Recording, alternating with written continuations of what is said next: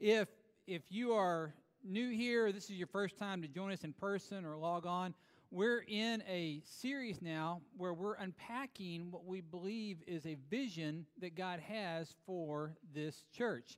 And so, if you're wondering kind of what kind of church is this and what's it about and what are they excited about and what are they working towards, you're in a good place. You come at a, at a great a great time. If you may be looking for a church and you want to find out what's important to this church, this is a great uh, season to be in because we've got a mission that has not changed.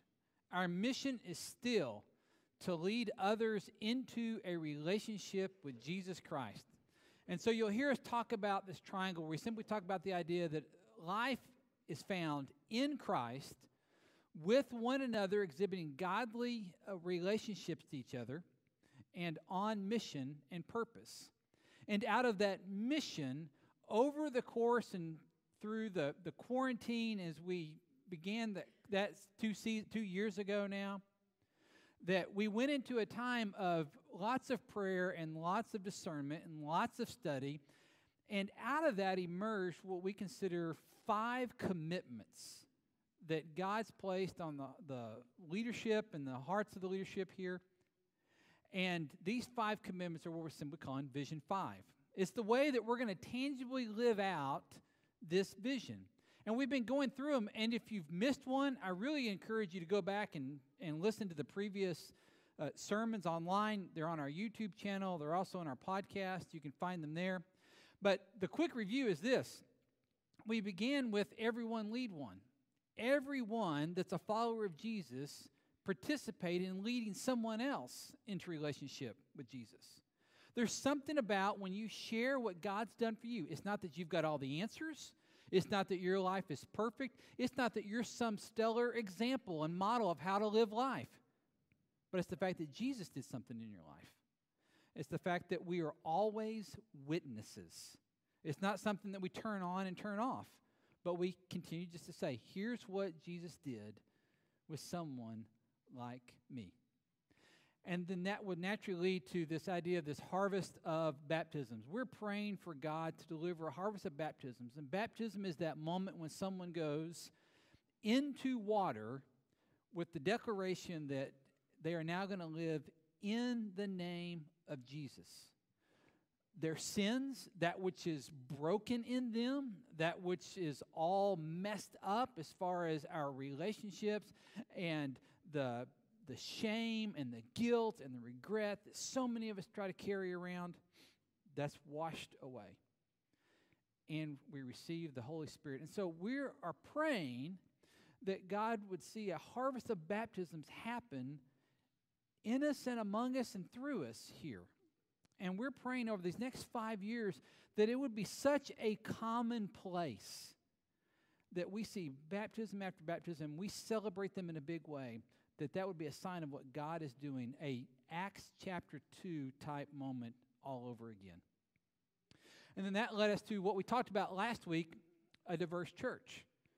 Because what we're not praying for is, Lord, send us a bunch of people that think just like we think, look just like we look, talk like we talk, act like we act. Because that would be really, really easy and great, wouldn't it? There's just one problem it wouldn't be a church at that point. It would be some kind of club, it'd be some kind of organization, maybe great to belong to, but God's kingdom is all tribes, all nations, all tongues, all up and down the socioeconomic spectrum. So we're praying that God would help us to move outside of our comfort zones outside of the tendency to want to just make everything about me and become a diverse church that would rec- reflect not only the kingdom of God, but also the community that we live in and exist in. And so that brings us to today's, the one that you can see, the extra mile. Now, you may be familiar with the phrase, phrase, he went the extra mile. It's become very common in our language today. A lot of times when we use that phrase, though, we use it to mean somebody they worked really hard. you know, they gave all they had at the game, and then in the late in the fourth quarter, they went the extra mile and really pushed through. Or they really worked harder at that on that project and went the extra mile and achieved at the end. You may not be aware that this is actually a, a phrase that we will use in our common language that comes straight from Jesus himself. So anytime somebody's using this phrase, they're quoting Jesus. Now, if you've got somebody using that phrase, maybe you can impress them one day, hey, you're quoting Jesus. That's where that came from. And I'll show you in Matthew chapter 5, and what's known as the Sermon on the Mount. Jesus is talking about how should we treat each other? How should you go through this life? And he drops this line in there that you see on the screen. If anyone forces you to go one mile, then go with them two miles. Now, in that context, or actually out of context, it sounds real strange, doesn't it?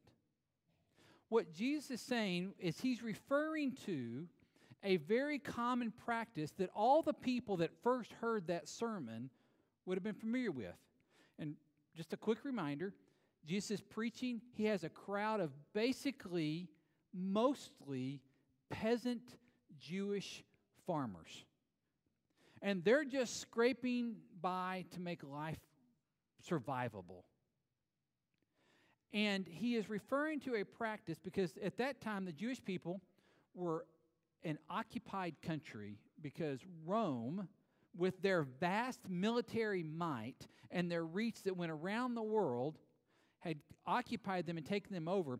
And they would divide up all their road systems with these markers. And they would put mile markers, just like we have mile markers today. In fact, we have some of these mile markers still that date all the way back into Roman times. And just every mile, there was a certain kind of marker. Some of them were fancy and ornate, some of them were plain and simple. But what was true was, and what was the law was, is that any Roman officer, any soldier in the military on business, traveling from one place to the next, could inscript a Jewish peasant at will to have them carry their gear.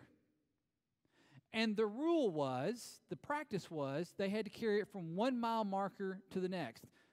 And so, a Roman squad or platoon or legion or whatever is marching marching along, They're moving troops from one place to the next, and they're kind of tired of carrying their own packs. They see a field of farmers, they call them over. They're obligated to then carry the, their packs while the Roman soldiers get a break.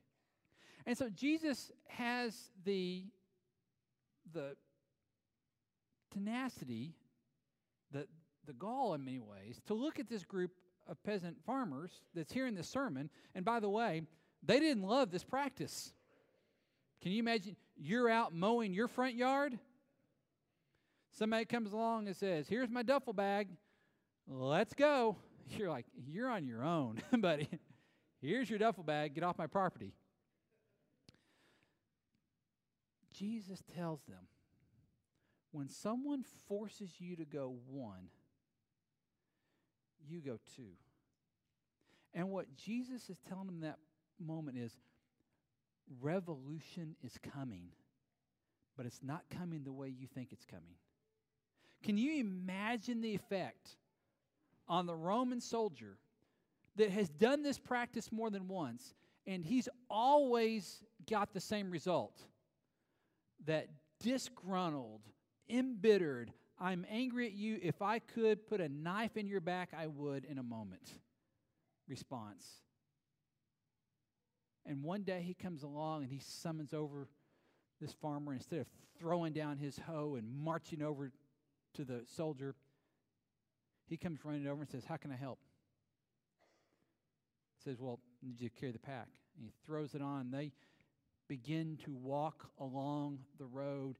And instead of being bittered, this farmer is now saying, So, what's your name? Where are you from? Tell me your story. Do you like being in the military? Do you enjoy that?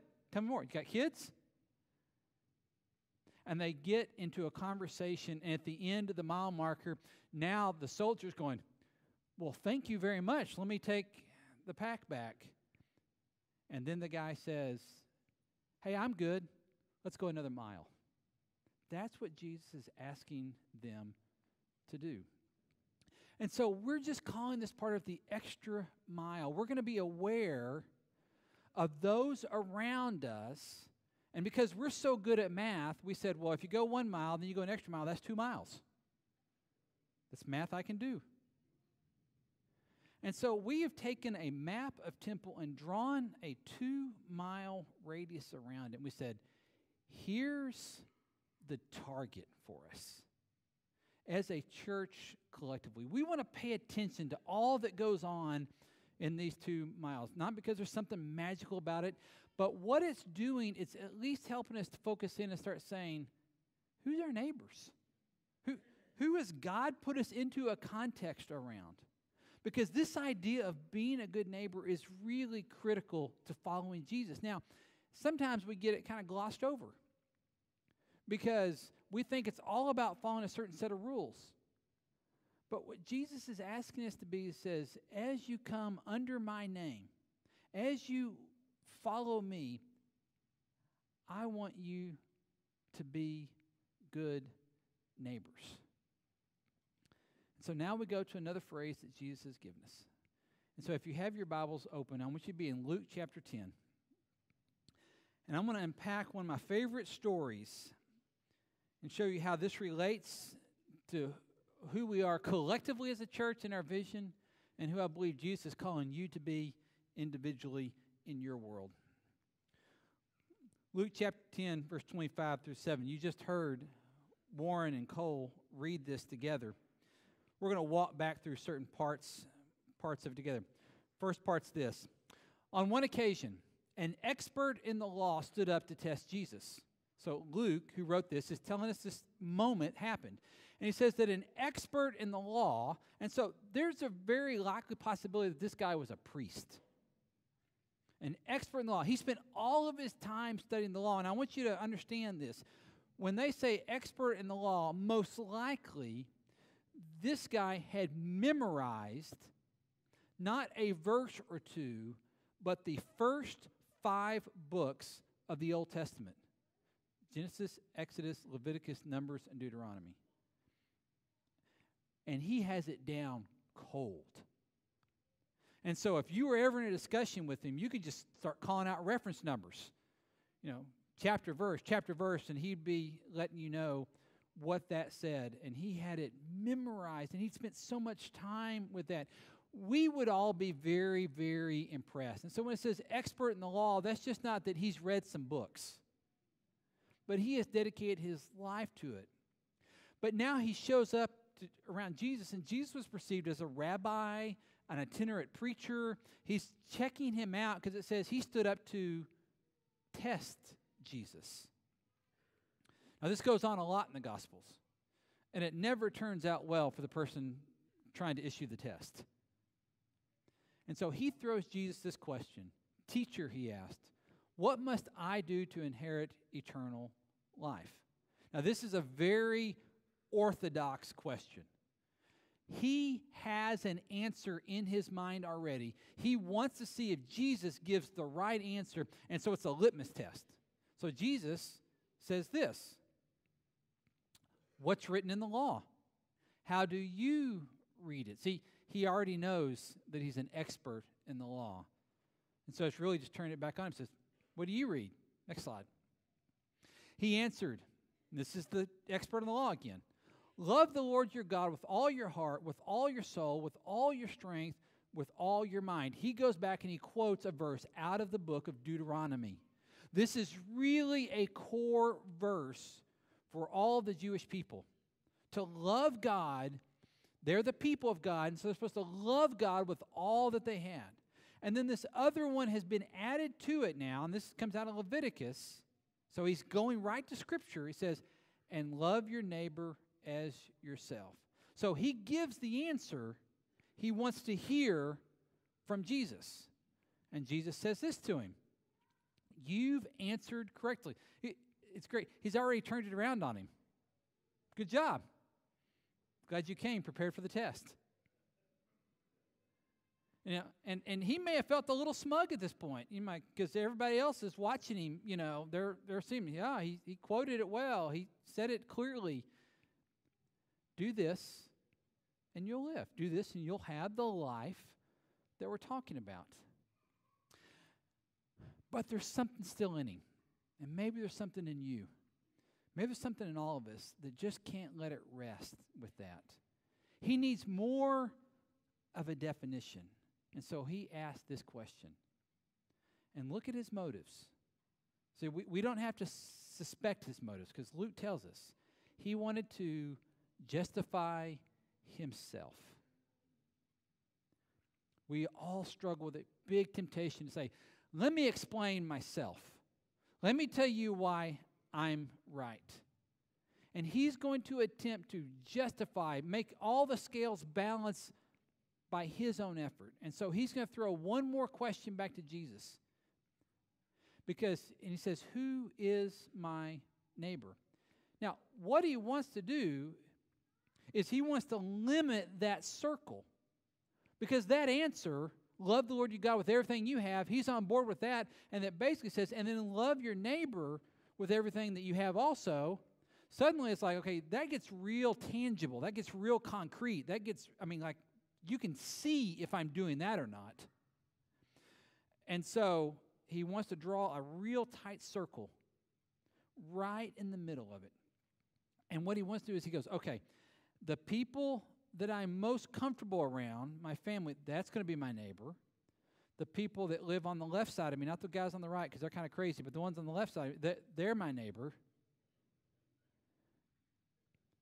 And he wants to make sure that it's only those that are pre approved and don't stretch him at all.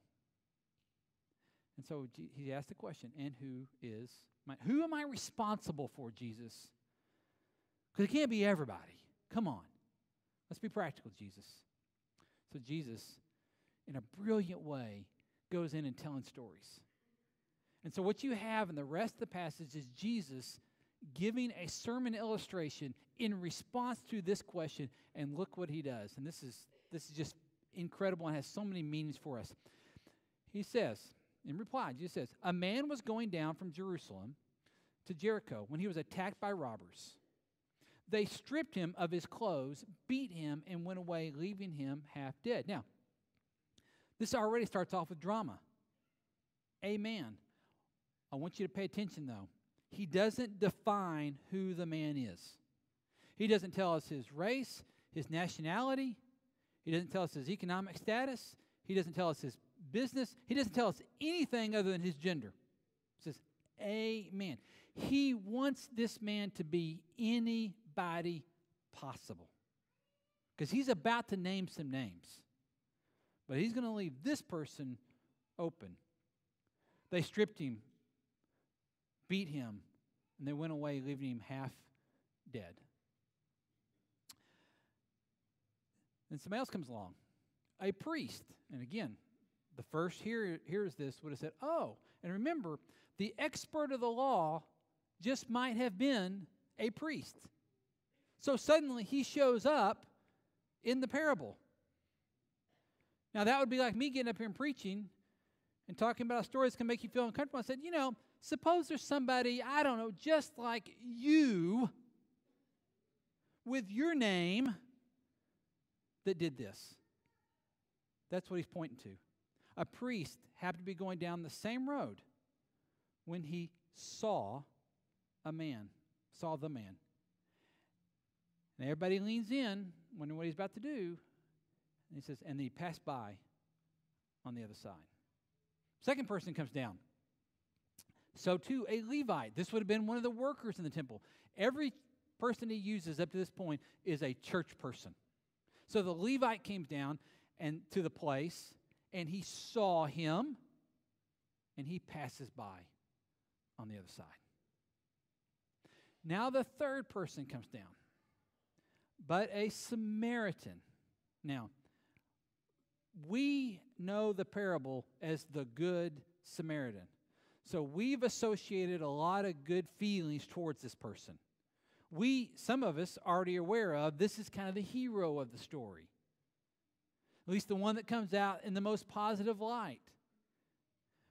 When Jesus first said the story, the expert in the law and anybody else that would have been hearing the story, when he said, and a Samaritan came down, their thought would have immediately been, I bet he finishes the guy off.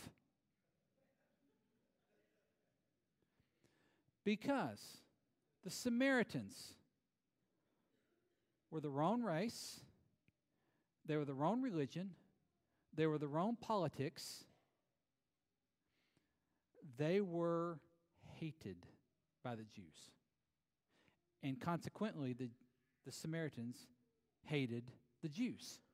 It's amazing how contagious bitterness is, isn't it? And so we're not talking a few years back, but generationally, these people were at odds. In fact, it's often said that a Jewish person on a trip would intentionally, remember, walking somewhere, would go miles out of their way so they simply did not take the shortest road that went through a Samaritan territory, lest they come in contact with this person. We, we have another story where Jesus breaks all kinds of social norms because he's sitting by a well one day. And it's in the heat of the day, and a woman comes out to the well, and we're known that she's a Samaritan woman. So she doesn't have the right politics, the right gender, the right race, and she definitely doesn't have the right background. And Jesus enters into a conversation with her and shocks everybody that knows him. So when he says a Samaritan came along, everybody thought the guy's a goner. And the Samaritan, as he traveled, he came to where the man was. When he saw him, he took pity on him. Goes on. He went to him and bandaged his wounds, pouring on oil and wine. Then he put the man on his own donkey and brought him to an inn and took care of him. The next day he took out two denarii. That's a day's wages, not an insignificant amount of money. To look at, gave them to the innkeeper, look after him. He said, When I return, I'll reimburse you for any extra expense you may have. Which of these three do you think? This is Jesus again. He steps out of the parable. Which of these three do you think was a neighbor to the man who fell into the hands of the robbers? He's now thrown the question right back to the expert of the law. And look at his response. This expert of the law, he cannot bring himself to say the Samaritan. It is choking him to say that. So he says, the one who had mercy on him. And then Jesus says, Go and do likewise. What Jesus is doing, the man comes to him and says, Who's my neighbor? Who am I responsible for? Because I don't want to really spend a lot of energy for people I'm not responsible for. And Jesus flips the whole thing around him and says, Who will you be a neighbor to? How are you going to live this out? So this Samaritan comes along and sees the guy and he sees him half dead. And did you notice that all three of them saw him? All three of them looked at him. And so Jesus is looking at us because he says, Go and do likewise. You live this way. Th- this is how you go through your day. This is how you go through your life. And what most of us are going to have to do, and here's the very first takeaway that I want to have, is that we need to develop eyes to see. We need to see a need. We need to be able to scanning. Look, it says the priest went and saw. He saw it, ignored it. The Levite saw it, ignored it. The Samaritan sees it, and the first thing that we need to be able to do is we need to see people around us. That's one of the reasons that I'm so excited about this, this two miles because it's at least making us, as a church collective, we're going, okay, what is in this circle?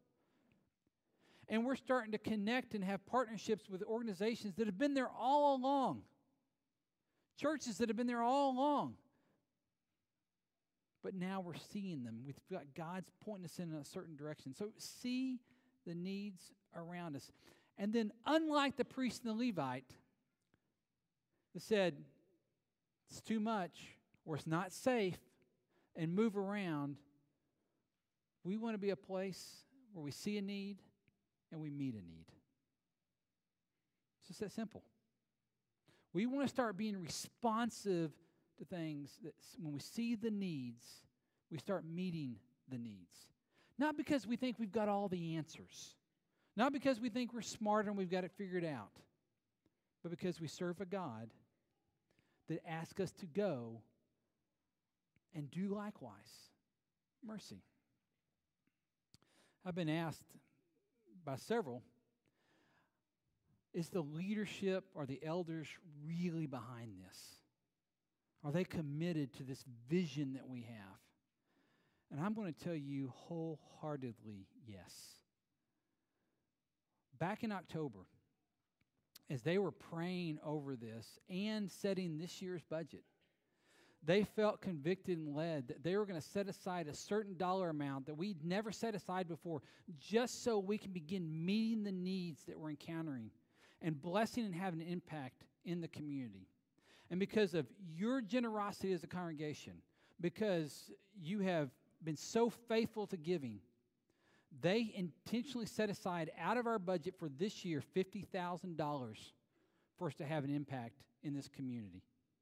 Because we are going to look and discover needs, and then we're going to meet the needs. And that's going to require us one more thing from all of us. And what I want you to remember is that when the Samaritan came up on the guy, it was not a pretty sight. It was dangerous for him to stop. Notice how they left him half dead, which means that the beating was still fresh. And so, most likely, the robbers were still nearby.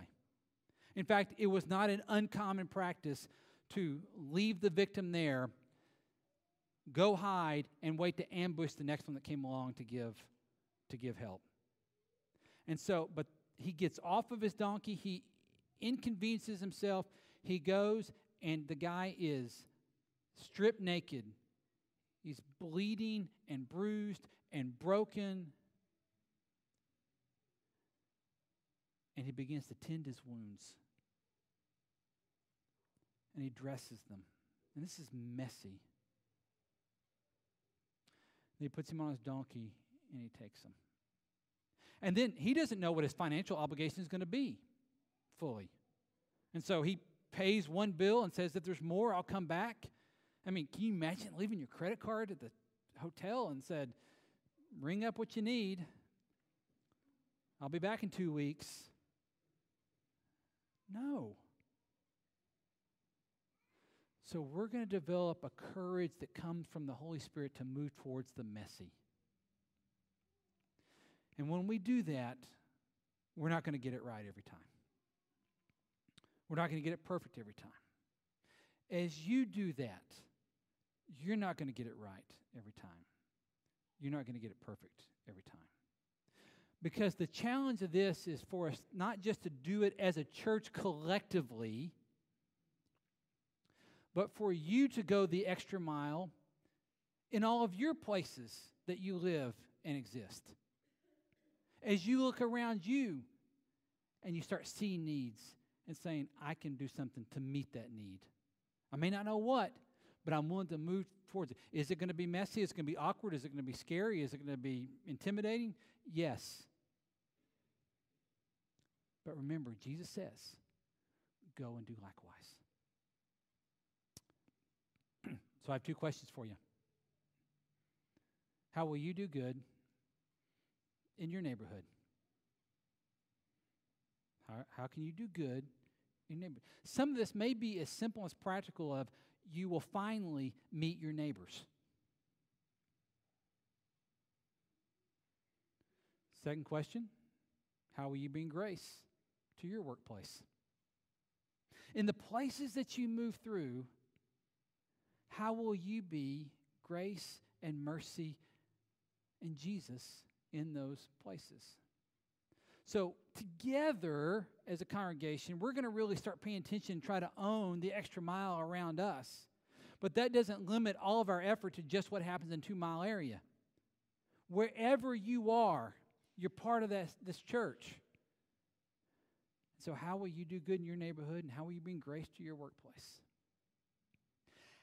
And yes, this is intimidating. Yes, this is scary.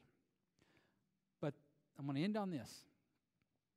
Where do you find the courage to do something like this? Where do you find the motivation to do something like this? To live this way? Because remember, when Jesus first said the words, when he forces you to go one mile, you go two, nobody thought that made any sense. It only makes sense, and we can only move this direction when we understand where Jesus is in this story. See, some of you read the story for years and you know that Jesus is in the story. Jesus writes himself right in the story, and here's how. Remember, he gives very clear descriptions to the priest, the Levite, and the Samaritan. The one person he doesn't give any description to is the man. He just says, a man. Why? Because that could be anybody. And who that is, it's you. And it's me. Because what Jesus is really telling the story of here is that when I was at my broken moment, my bloodiest, my filthiest, my most shameful, my most regretful, and everybody else had given up on me and left me half dead. The church had walked on by. The good Samaritan, the good shepherd, the one that owed me nothing the one that did not have to take responsibility for me, the one that if from you looked at from a certain point of view, I would have been the enemy of, steps in, tends to my wounds, and pays the price. Do you see Jesus in the story? The Good Samaritan is a story of what Jesus did for me and what Jesus did for you, and aren't you so grateful he didn't just pass by?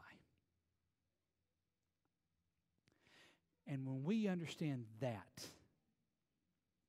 there's the motivation to go the extra.